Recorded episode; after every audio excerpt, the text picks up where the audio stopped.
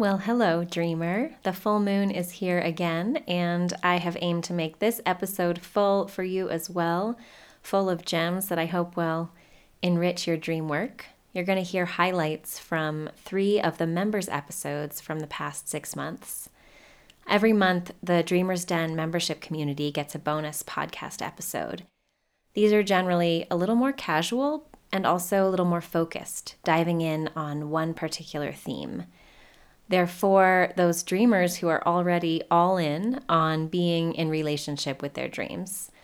Not necessarily rigorous about keeping a daily dream journal or committed to any particular practice with dreams. We run the range from totally devoted to dream work to simply curious in an ongoing way. But definitely everyone is on board with the sense that our dreams matter and this relationship is fulfilling.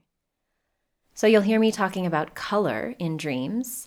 That one's from October twenty twenty, when we were exploring a prompt to notice the colors in our dreams and the colors that aren't in our dreams. You'll hear from Billy Ortiz, who was also my guest on episode twelve, talk about numbers in dreams and the tarot as a map of the unconscious and as one way to connect symbolically with numbers. And also donuts. We talk about donuts in that one, and as Billy says, you never know what you're going to get. Finally, I'll share an episode I did about characters in dreams and how I like to walk through the door of each character and unfurl what they're bringing to the dream. So I hope you enjoy these highlights and hear some bells ring or some chords struck and get an aha moment of your own. If you're interested in hearing more like this, interested in joining the membership community, doors will open for new members on the new moon on March thirteenth, which is the same day as the Creative Writing from Dreams workshop with Sue Scavo, which is open to the public and you are warmly invited to attend. You can find out more about all of this at the dreamers den dot org. All right, here we go. Enjoy. You're listening to the Dreamers Den podcast. I'm your host, Leilani Navarre. I'm here along with guest dreamworkers, authors, and teachers to talk about diving deep into your dreams. We're skipping the small talk and going for conversations about what matters most to us, what's touching us so deeply that it shows up in our dreams, in one form or another. We talk about engaging with dreams to experience insight, inspiration, healing, and meaningful connection with one another. Be sure to subscribe to this podcast so you can catch all these conversations. Visit the dreamers den dot org slash open for a free video and mini book I put together to help you learn more about opening up or deepening your own relationship with your dreams. Beginning with colors in dreams. From last October, here are my reflections on some of the colors and the ways to engage with the colors you're seeing in your dreams. So the first thing, if you've been tracking the colors in your dreams, I mentioned maybe tracking the colors each morning, even if you don't write down your entire dream, making note of the colors you saw. The first thing would be to get out some colored pencils or crayons or something you can use that has many shades, paints to mix if you like to do that, and draw out all the colors. Draw some shapes with the colors that you've seen and draw that shape or sh- shade in that much of the paper for every time you saw that color. And this can be a fun, cool, playing with color, self-expression, art therapy thing if you like that. It can also be almost like a more statistical thing, a visual representation, and basically what you're going to notice is that some colors might be appearing a whole lot and some might not be appearing at all. You also might notice a huge variety of colors and a relative balance among them. The idea is just to notice what it is. I will say that it's most likely you're seeing a tendency toward a few recurring colors. We've already noticed in the group forum that red and orange have come up for multiple people, and I've heard that outside the membership community as well. So who knows what it is going on right now that's bringing up all that red and orange. but maybe some of the things I'll share with you today might um, shed some light on that. So that can be a fun activity just on its own, creating a visual representation of the colors you're seeing. I'm going to give you a few ideas about how colors live in the body and are associated with the emotions. And this is in no way meant to tell you what the colors mean or what they are doing or saying in you. As always, always, always, this is just offered up for you to reflect on and see if it resonates for you or not. And sometimes it doesn't resonate with you, but it gives you a really clear sense of what actually, in fact, is true for you that's different than what I said. So here we go. You've heard me talk about the colors with the five elements, so I'm just going to say each of those major colors and where they live in the body. So let's start with water, which is a dark blue, even a black, and that lives in the kidneys and the bladder and the kidney and bladder channels. Emotionally, we associate it with fear and with awe. And I think the colors can really carry a lot of emotional energy. So consider that with blue and black. I'll also say that blue in the chakra associations with colors lives more at the throat, the base of the throat, and it's associated with communication, being truthful, and also being able to listen well to the communication of others. After blue, blue and black, we come up to green, which is the element of wood. So that lives in the liver and gallbladder and in their channels. And we associate that in the Chinese system with determination, with anger, and also with compassion. As the color of the heart chakra, it's also associated with the compassion in that tradition, the ability to love and a sense of inner peace. And then we come up to red for fire, and red lives in the heart and the small intestine, and also in two extra channels that only really exist in Chinese medicine anatomy, the pericardium and the triple warmer.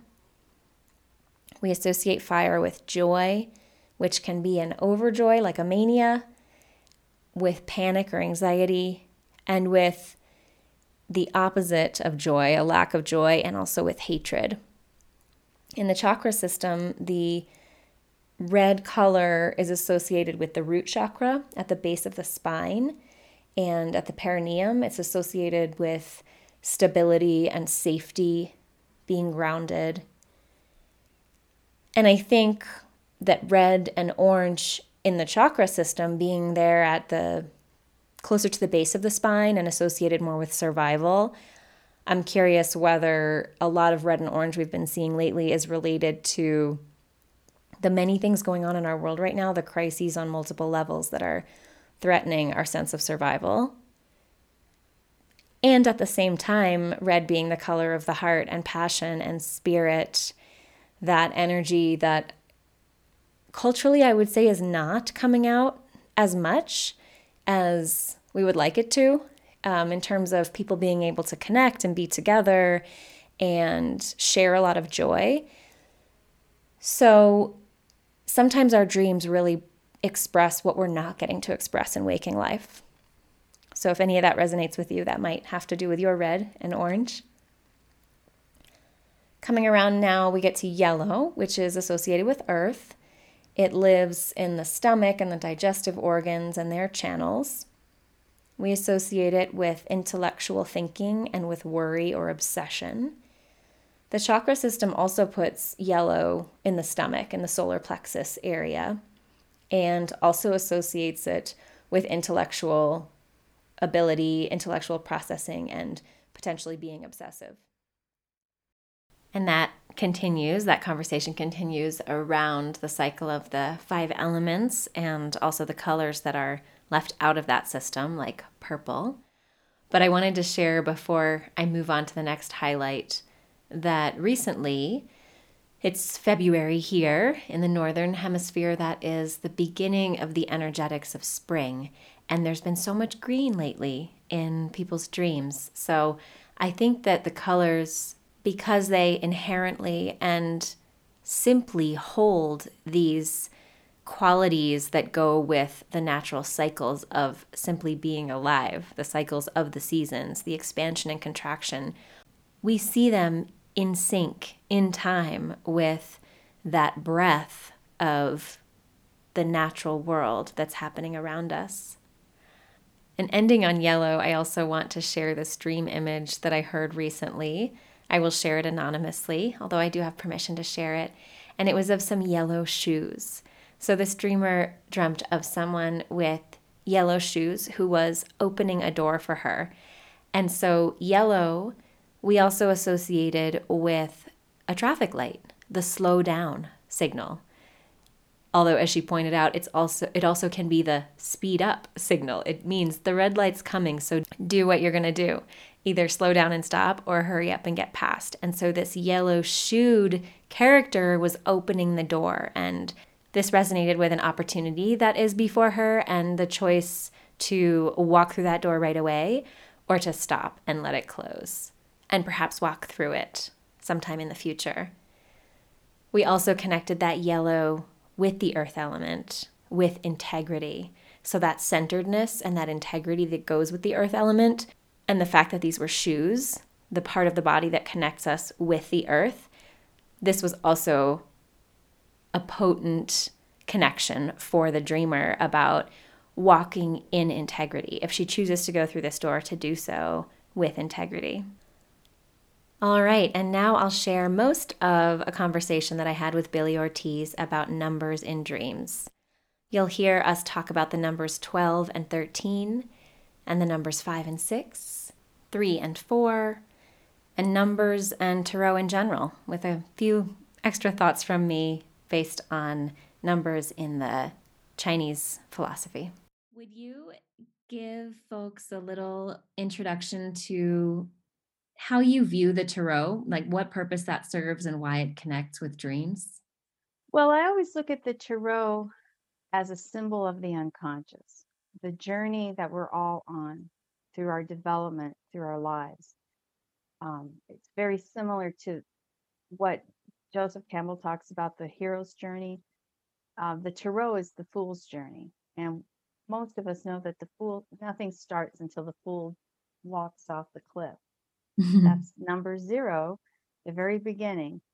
And then we all go through these stages in our life, not necessarily in order, the way they show up in, in the tarot, but um, at some point in our lives, we're going to reach one of those stages of development. And the tarot helps give us a visual guide and an archetypal energy that we can refer to that helps us to deal with that particular stage of our life.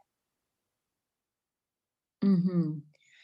And is it a, so kind of a map of the unconscious, and also it sounds like a map of stages through time? It, exactly. A map of the unconscious um, is a great way to say it. And that, and it's, you know, there's many different artists that have illustrated the tarot. Um, How, however, most of us are familiar with the Rider-Waite deck, which are uh, images that will show up often in different areas, not just necessarily in tarot. Some people will refer to a certain image and and will go, "Oh yeah, right, that's the hangman. Oh right, that's the that's the fool. That's the hermit." Um, it's something that um, something it speaks to us on a level that is, as Jeremy would say, not yet speech ripe. It's something that's um, deep in the collective unconscious.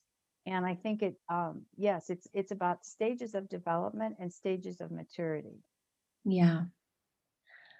Okay, so I wonder if we could start maybe with twelve, because we had talked about that as one of the numbers that comes up a lot. It's already come up because you were episode twelve. And recently I used the example of, uh, of a donut that cost twelve dollars and fifty cents, which did not occur to me when I shared that, but it's sort of twelve on its way to thirteen. So mm-hmm. Do you want to maybe take that as an example? Oh, certainly. Yeah. The hangman, um, for those of, of you who don't, you know, uh, look at tarot decks often, most of us might remember the Rider-Waite image of it, which is um, it's a man hanging upside down or by one leg, and his other leg is crossed over. And uh, most of the time he's depicted with a halo around his head. Um, this shows up in, there's another very ancient tarot deck called the Marseille deck. Um, and again, it'll show the man hanging upside down by one foot. Um, and the metaphor of the hanged man is that I've reached some part of my life, some stage of my life where I'm stuck.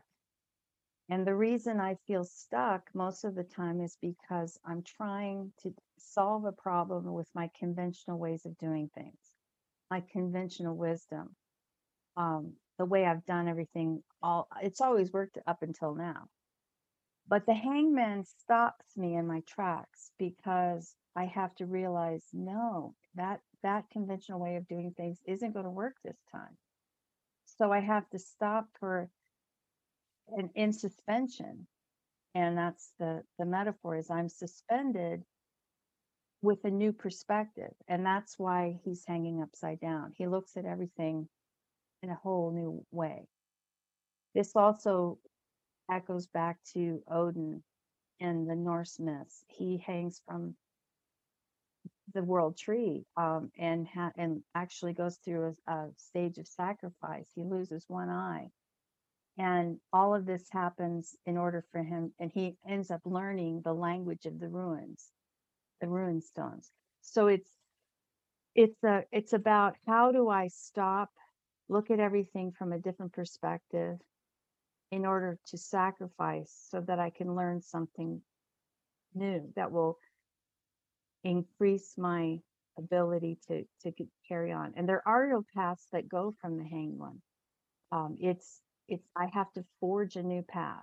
So that's the other part of the of the metaphor.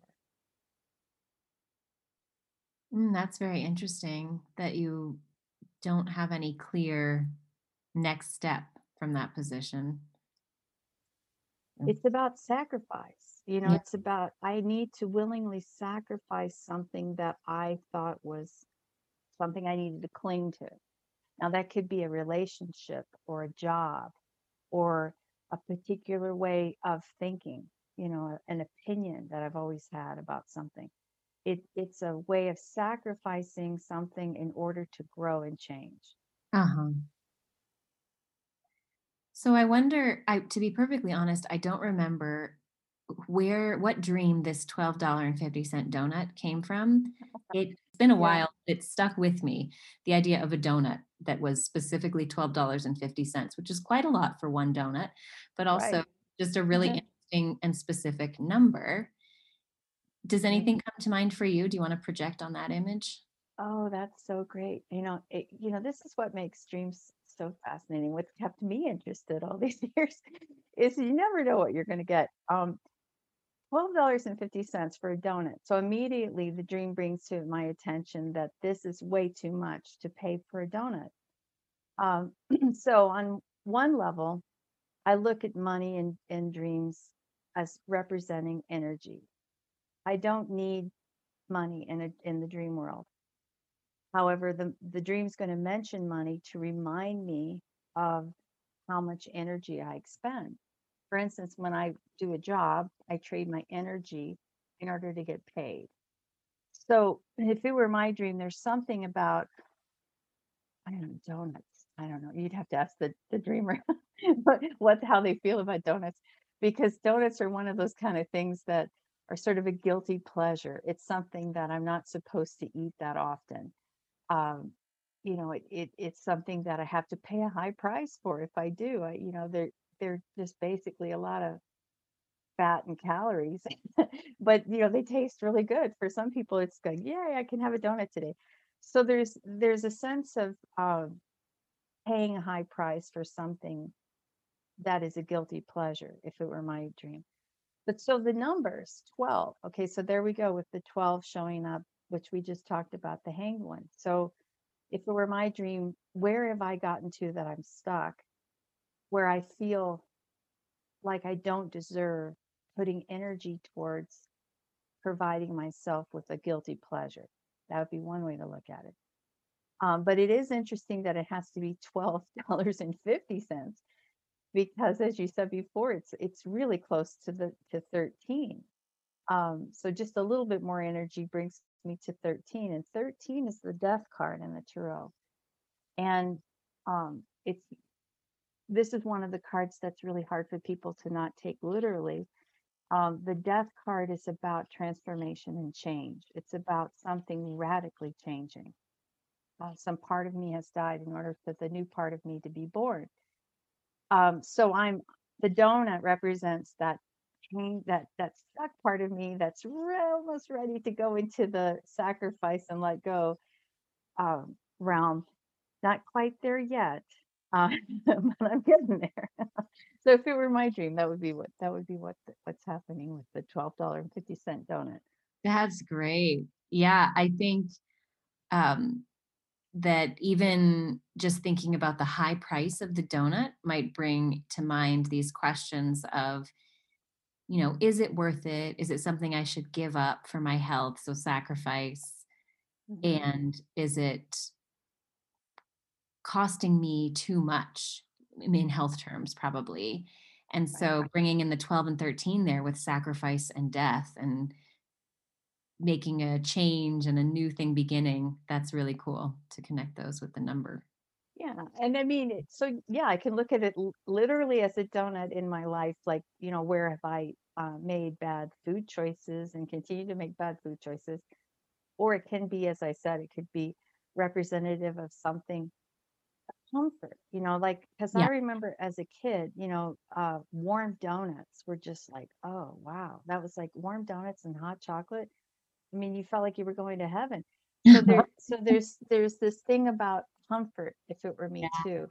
So so taking it, yes, definitely from the he- the health perspective of paying attention to what I'm putting in my body, but also how, what does a donut represent to me, and mm-hmm. how does it how does it um, what comfort have I given up, or I don't wish to, to provide myself, or whatever. So. Yeah. And I, I'm also curious about the shape of the donut. You know, there's right. kind of, there's kind of a zero there also. Yeah. So it's a, it's a whole, it's a, it's a circle. So it's wholeness. And yeah, yeah so the middle is empty. Yeah. So, so there, yeah, we could, we could wrap on the donut here for a long, long time.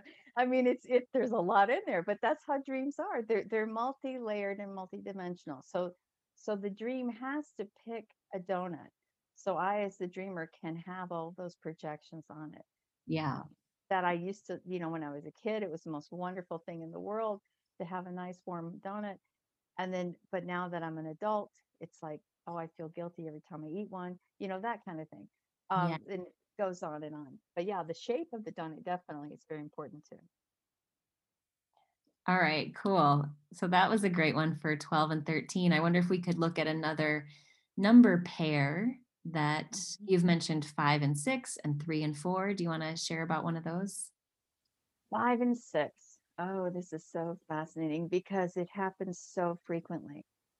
Um, any dreamer, man, woman, young, old, uh, often they will say, you know, I was waiting for the bus and there were about five or six people there. Or I got to the party, there were less people than I expected. There were only about five or six people there. So the numbers five and six, it's never, very rarely do I do I hear people say like, you know, there were nine or ten, you know, most of the time it's five or six. Yeah. So, Jeremy Taylor, uh, used to, he talks about this a lot, and he actually wrote some really wonderful, I don't know if people know this or not, but he has wrote many graphic novels that teach about dream work, beautifully illustrated books. You can still get them off of his website on jeremy taylor dot com and also blurb dot com. And they're these um, books, they look like comics, and they, they have these illustrated versions of uh, dream wisdom.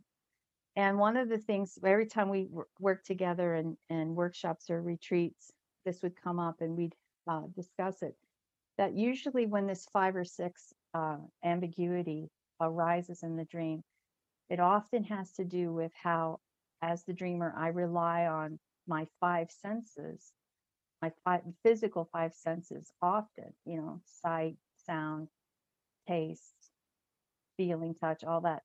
Um, and sometimes I have a sixth sense that comes in, some mysterious intuition that comes in, and I just know something, or I just feel something. I feel like, oh no, this is a bad choice. I just, I don't have any specific logical facts to base it on. I just feel it. Um, or I just happen to feel negative. I mean, a, a, a vibe around, about a, per, a certain person or whatever. It's the classic is, you know, going to work and instead of taking my normal route, I decide to turn left instead of right at an intersection because something told me to do that. And then I find out later that there was a terrible accident that other way, and I avoided it by following my gut. So the sixth sense is something that we all have. It's there. It's our intuition. It's our instinctual in, instinctual energy that lets us know that something isn't right, but it doesn't show up all the time. So that five or six that shows up in our dreams often is that is it is it hinting at how I'm relying too much on just my physical senses, and that I that my sixth sense comes and goes, and I can invite it into my life more frequently. That's terrific. Yeah, I have heard that phrase so many times, five or six, five or six. Makes me really curious about listening for if there are dreamers who tend to just consistently have five or consistently have six, because some people are in their waking lives more in touch with and more trusting of their intuition. I Certainly. wonder if that, mm-hmm. if that comes up. And it, it's interesting that five and six and this question of five or six exists within our bodies in the anatomy of Chinese medicine, because there are five elements. And so we have a pair of channels, a yin and a yang for each element, but yeah. then there are six channel networks. Fire actually has two pairs. And we have a like a system of understanding the body that's based on five, the five elements, and then a system that's based on six, the six conformations. And fire has to take care of two of them. I could go off philosophically on why that happens. But when I hear five or six, I think about how, as Chinese medicine practitioners, we're often choosing, do I look through the lens of five to best understand this and serve this person? Or do I look through the lens of six? Because they both are true. They're both real ways of representing the, the human being. Right, right. It's, it's, that's fascinating. You know, that, that, that's a, that's why I've loved working with you and discovering your work, because it's like adds a whole nother uh, branch of information and yeah. a whole nother element and another way of looking at it. And yeah, I would imagine that that resonates for me. Mm. It, it, looking at it from a, a health perspective. You know, is it is it the five elements or is it the six channel network? Yeah, I think that's beautiful. Yeah, really interesting. And what what about? Well, I'll let you choose. Do you want to talk about the three, four? We had that come up recently in someone's dream. You had mentioned to me a three-legged table that's missing its fourth leg. I'm yeah, yeah I'm curious about that. And also, I know you were thinking about nine. We can probably talk about them all. Mm-hmm, okay. Well, three and four. Um, you know, one of the the first things I look at when I hear a dream is what did the dream take away? Um, did it did the dream take away my purse? Did the dream, you know, did I lose my car? Um, you know, and often there's something missing that is supposed to be a set of four. For instance, four chairs at a table and only three are there. Uh, uh, I. A lot of times I've seen people have, uh, you know, there's a car parked in the driveway, but one of the, it's jacked up and one of the tires is missing. So what's supposed to be four ends up being only three. Um, for me, what usually happens in the dream is I think I, I go to Jung's quaternity, which is the four functions of, of that we all hold, which is, um, let me I didn't write it up so I can get it right. In, intellect, um, uh, intellect, uh, intuition, sensation, and it's in it's uh, thinking, feeling, intuition, intuition, and sensation. So am I in my, so if I want to be whole, if I, you know, all of us want to be whole, but if I'm moving towards wholeness, I want to embrace all four elements. Um, so they're, so it's sort of like they're a paired set. So thinking and feeling and intuition and sensation, they're on polar opposites of each other. So if I'm more in my thinking function, chances are my feeling function is going to be more in the unconscious. If I'm more into in my intuition, chances are my sensation function will be more in the unconscious. So all of us have our dominant traits, and there's always going to be a least dominant trait out of those four. And as we know, our dreams are, we can say, always helping to move us towards wholeness, health and wholeness. So if the dream mentioned illustrates something that's missing one of the four, I would I would ask myself as a dreamer, what part of me has really gone deeply into the unconscious, and the dream is trying to help me bring it up um, in, into more of, of my conscious awareness, so that I can experience more wholeness. Because none of us want to be one or the other. We don't want to be way too far into the thinking and completely ignore our feeling function. We want to be able to be in touch with all, all of all of them. So if that, if it were my dream, that's that's where I would go with the three into four. Mm-hmm.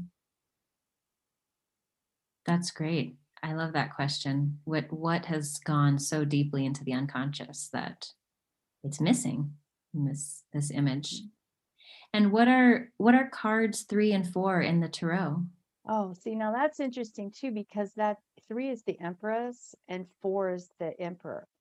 So that's about embracing my authority, um, my my appropriate authority. So this is not a tyrann- tyrannical energy that that rules, you know, with an iron hand. This is the kind. This is the uh, m- my appropriate authority that helps me to make appropriate uh, decisions in, in my life, and that I don't feel bullied by others. I can hold hold my own. Um, so the three, the Empress would be more of, of that appropriate authority from a feminine tone, and the Emperor would be more from from a masculine tone. And we need both. So, and they both are associated with, you know, bring three. The Empress would also be about creativity and bringing in what I what I can manifest in the world, what I I, I see it and feel it in, in my heart and soul, but I to bring it into physical reality.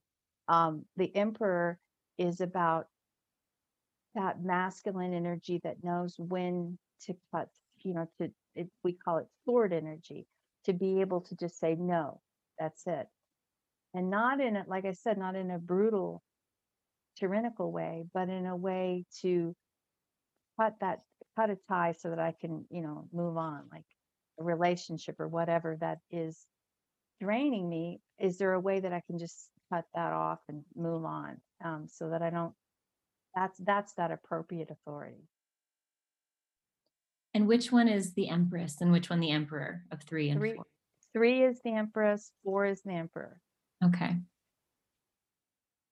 Yeah, I think of that decisiveness. And did you say sword? Sword energy? Sword energy. Uh-huh. Yeah. I think that's very much how I talk about the metal element too. And so the sword is the perfect image for that, and the ability to be really decisive and to yeah. make a cut between what's a yes and what's a no. Mm-hmm. So that's, that's new and interesting for me to associate that with the number four. I'm going to have to watch for that. Yeah. And I think so many of us have um, injuries in our past from our childhood or throughout school or religious upbringing or whatever it might be, that at some point in our lives we met we met someone who, man or woman, who had who abused their authority. So um you know, for instance, maybe it's a teacher that was particularly critical. And I, you know, I, I wanted to get this teacher's approval, but every time I came to this teacher, there was this, you know, abuse of authority and power. And so for me as the dreamer to be able to heal that part of myself, because if I've received a lot of energy, which is shows authority being abused, then it's difficult for me to accept and, and embrace my own authority. Mm, yeah, that resonates for me with some of those three where I would expect four images, like this disconnect with the authority, because maybe it's has been associated with something really undesirable. So that four, that fourness has been cut off. Right. Yeah. So mm-hmm. that could be the four that's the fourth that's missing. Mm-hmm. Um, Again, it's like the donut image. It's multi-layered and multi-dimensional. And it all has to do with, you know, we always have to start with um, what personal associations does the dreamer have to this particular image that shows up. So, but archetypally, there's going to be that underlying layer uh, about the numbers, because the dreams don't take anything lightly. I mean, everything in the dream is there for a reason. And if we honor that, we can see well, how specific it can get. Yeah, it's endlessly amazing to me how perfectly chosen, you know, the donut would be, or the yeah. jacked up car with one wheel missing. Like it, just what you're saying, the further yeah. we go, the more we see why it had to be the donut. Right. Yeah, I know. It's quite amazing. And then if you, if we work it in a group, it's amazing how, you know, it, it's really fascinating to me to see how many different layers uh, can come in the group, come out of the dream in the groups, because everybody's going to have a different association with it. You know, yeah. Somebody might say, you know, donut saved my life. I worked at a at a bakery, and I used to take home day old stuff, and that's what I lived on for weeks and yeah. months. You know, those kind of things. That's so good, because it goes back to this question of value. Like if you're, if that is the food that you can get, then it's invaluable. It's worth twelve fifty or more, because it's, yeah. you know, it's, that's what there is to nourish yourself with. So that's, that's it. That's exactly it. So did that make you think of any numbers in your own dreams? I want to add that after what you just heard, Billy goes on to talk about the number nine, and also mentions the significance of ages. Even before thinking about the tarot or numerology or anything else, when a number comes up, there's the important question, what happened to me at that age? So if it's the number nine, what happened to me when I was nine years old? Or what happened to me nine years ago? All right, I'll leave you with that to explore any numbers that have come up in your dreams, or maybe will come up now that you heard this episode. And now let me play this for you, what I recorded about characters in dreams. I absolutely love this topic. The characters in my dreams are some of my favorite aspects of this whole dream work thing.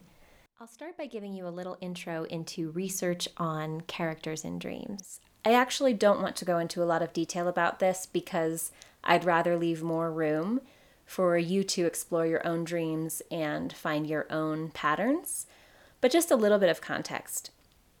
There has been research on the tendency of different people to dream of different types of characters more and less frequently. So a few of the things that are watched for are dreaming of male characters, female characters, non-binary characters, or characters whose gender is not identified, and the tendency to dream of more friendly or more aggressive interactions with those characters, and the tendency to have characters who are known to the dreamer in waking life, or characters who are unknown. There are a few other patterns that have been tracked, but there's statistics on, from the original research, I believe, which was in the late sixties, on what were the patterns in men's dreams versus women's dreams. And the reason I don't want to go into that too much is because I'm not sure that any kind of norm can really be established in that way, I think there's so much influence on how any individual dreams and so many influences on how you personally dream. But I do find those to be interesting things to track. I tend to dream of people that I know. Almost always my dreams are peopled with characters from my waking life, past or present. When I have a dream that's full of strangers, that really jumps out at me. It I, it flags the dream for me. It flags the qualities of those strangers as something new and unusual that I'm not normally dreaming about, maybe qualities of my own or qualities around me that are new and unfamiliar that are coming into my life in some way. So having an idea of how I tend to dream lets me notice when something that disrupts that pattern happens. I rarely have aggressive encounters in my dreams these days, but there were times in my life where I had much more frequent aggressive encounters in dreams. So that could be interesting too. Is it because of the way I'm relating to aggression in my life? Waking life experiences. Aggression I also see as a form of wood energy. So am I letting my wood energy course more freely now, and so it's not backed up and uh, rising up in my dreams in the form of aggression? There's a lot of ways that I could go with that exploring on my own, or we could go with that talking in a dream group. But I invite you to start noticing those patterns. A second type of pattern I like to look for is the repetition of either the same character or characters with similar qualities. When a character keeps returning, or when characters with similar qualities, let's say over and over, a little boy comes back in my dreams, a different little boy every time, but I keep seeing a little boy. There's something about that that it's time for me to pay attention to. And just in this, a very recent podcast episode last month, Nicole Torres was talking about how she's learned that if we don't pay attention, especially to those recurring figures, we will repeat the same mistakes over and over. I would agree with that, and I would also say that if I don't pay attention to these recurring figures, I may be neglecting something within me that really wants to come through. So one example for me, and you may have heard me talk about this before, is I had a series of dreams about a male musician who I know personally, but who also has a public persona. So he's a performer, and I dreamt about him over and over and over in a lot of different contexts. And then my dreams changed, and suddenly I was dreaming of a different male musician who also has a public persona and is a performer and a recording artist, and I know personally, but he has a very different style of music, different way of being and personality. And so the switch there from one male musician to another was really a helpful prompting for me of there's something else about this more young quality of musical expression that wants to come through me. And it was the differences between those two characters that helped me recognize how my creativity was developing. All right, I also want to share two of my favorite ways to engage with characters. So particularly when there's a character who really grabs my attention, whether it's because they've been recurring or because they're so significant in the dream that I just had, or they're just very compelling as a character. One is to try on the feeling of being that character. This is often how I will engage with a dream upon waking, if I have the time to linger with it, is replay the dream in my mind just as I dreamt it, and then notice if there's a character who I want to get to know a little more deeply, and then I will dream the dream through their eyes. So this works well for me just on waking because I'm still in a little bit of that hypnagogic or sleepy state, and I can reimagine the dream as this other character. See what it's like to walk through the events in their body. See what it's like to see myself, the dream self, through their eyes. See what it's like to say what they say. and really to move how they move. What do I notice? What do I feel? What happens as this character? That can be insightful, just that. So I invite you to try it. I will just tell you about it so you can try it on your own time, in, at your own pace, whenever works for you, rather than guide you through it. But I would encourage you to give it a shot, because trying on these other identities is like allowing the energy that's coming forth in the dream to have more life.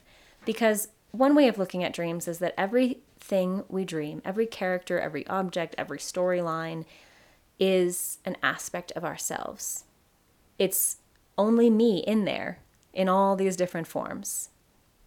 That's not the only lens through which I view dreams, but that is one really wonderful way to look at it, because then if I dream of a jaguar, it's the jaguar part of myself, and that jaguar energy that right now is suspended on that ledge. What does it feel like to be that jaguar? And it allows me to bring that into my body. In an earlier podcast episode with Catherine Lawson, she talked about a character in her dream who was swimming powerfully at a time that in her waking life she was going through cancer treatment and feeling anything but strong physically. And she shares the story of sinking into that character and feeling the power that he had, particularly in her legs, and anchoring that into her body as a part of the dream work process she uses called embodied imagination. Anchoring that in and being able to keep that, being able to go back to it as a resource, the feeling of being that powerful in her legs.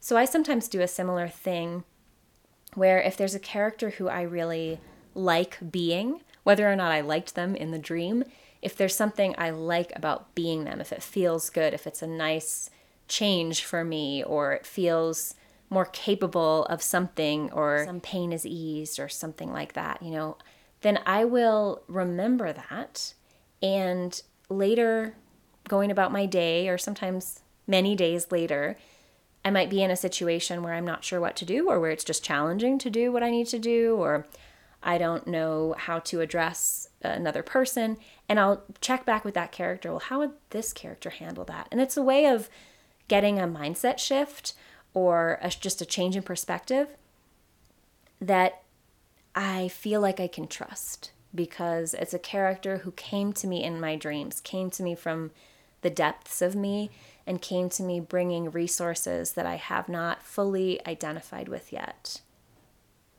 So I invite you to explore that and share what you experience. I would love to hear about it. And lastly, I'll say I referenced this idea that the characters in our dreams are like tracks, like footprints of the energies moving through our dreams. We can see them as doors, like Sue Scavo described them, doors that we can walk through. They're, you know, we can see them on the surface like we would see the door, but then to walk through it is to explore, who is this person to me? What are their qualities? What time in my life did I know them in? What role do they play in the world? You know, really walk through that door and see everything that is conveyed just by that one character. We can also look at them like these tracks, right? Especially recurring characters or patterns in characters. There are certain energies moving through our dreams, and they're leaving these marks for us. So as we track them, even if it doesn't lead to an aha moment right away, it's a wonderful way to stay on track with our dreams, to keep up with whatever is happening. And speaking of tracks and tracking, I will add one final thought, which is about animal characters. I love reading about the animals who show up in my dreams, because often I'll dream about a creature I don't know much about consciously, but then I will go and read about them and find all these aha moments. I had a dream about an armadillo once, and then, you know, that was an unfamiliar creature, and that was significant to me, that I was dreaming about something I don't know very well. That in and of itself had meaning for me. But when I read about the armadillo and the way that they are armored and the way that they curl up to protect their insides, and the fact that they can retain their babies inside for a long time extra, now I forget exactly, but months, so that they can birth their babies at a safe time, that was so mind-blowingly cool to me and unusual and striking and related to what I was bringing out into the world at that time. So I've had that experience with the armadillo and with the hummingbird and with the falcon.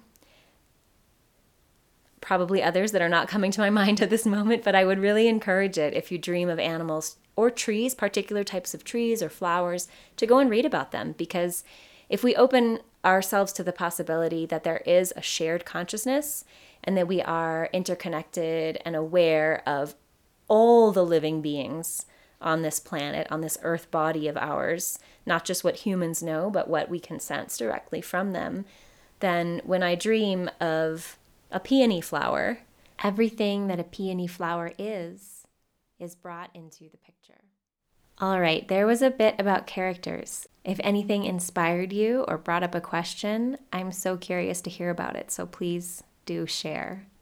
I hope all these highlights have offered you something valuable for your own relationship with your dreams. If you want to hear the rest of these members' episodes, including a discussion on dream incubation and the return of podcast guests Teresa Vasquez and Kezia Vida, and keep up with all the new ones, consider joining us in the community. Again, you can find all the info at the dreamers den dot org. The show notes for this episode are at the dreamers den dot org slash twenty-three. That's the dreamers den dot org slash twenty-three. And I'll link there to all the other episodes I mentioned if you haven't heard them yet, with Billy Ortiz and Nicole Torres, Catherine Lawson, and Sue Scavo. You can also sign up for the workshop, our three-hour mini writing retreat on March thirteenth at the dreamers den dot org slash writing.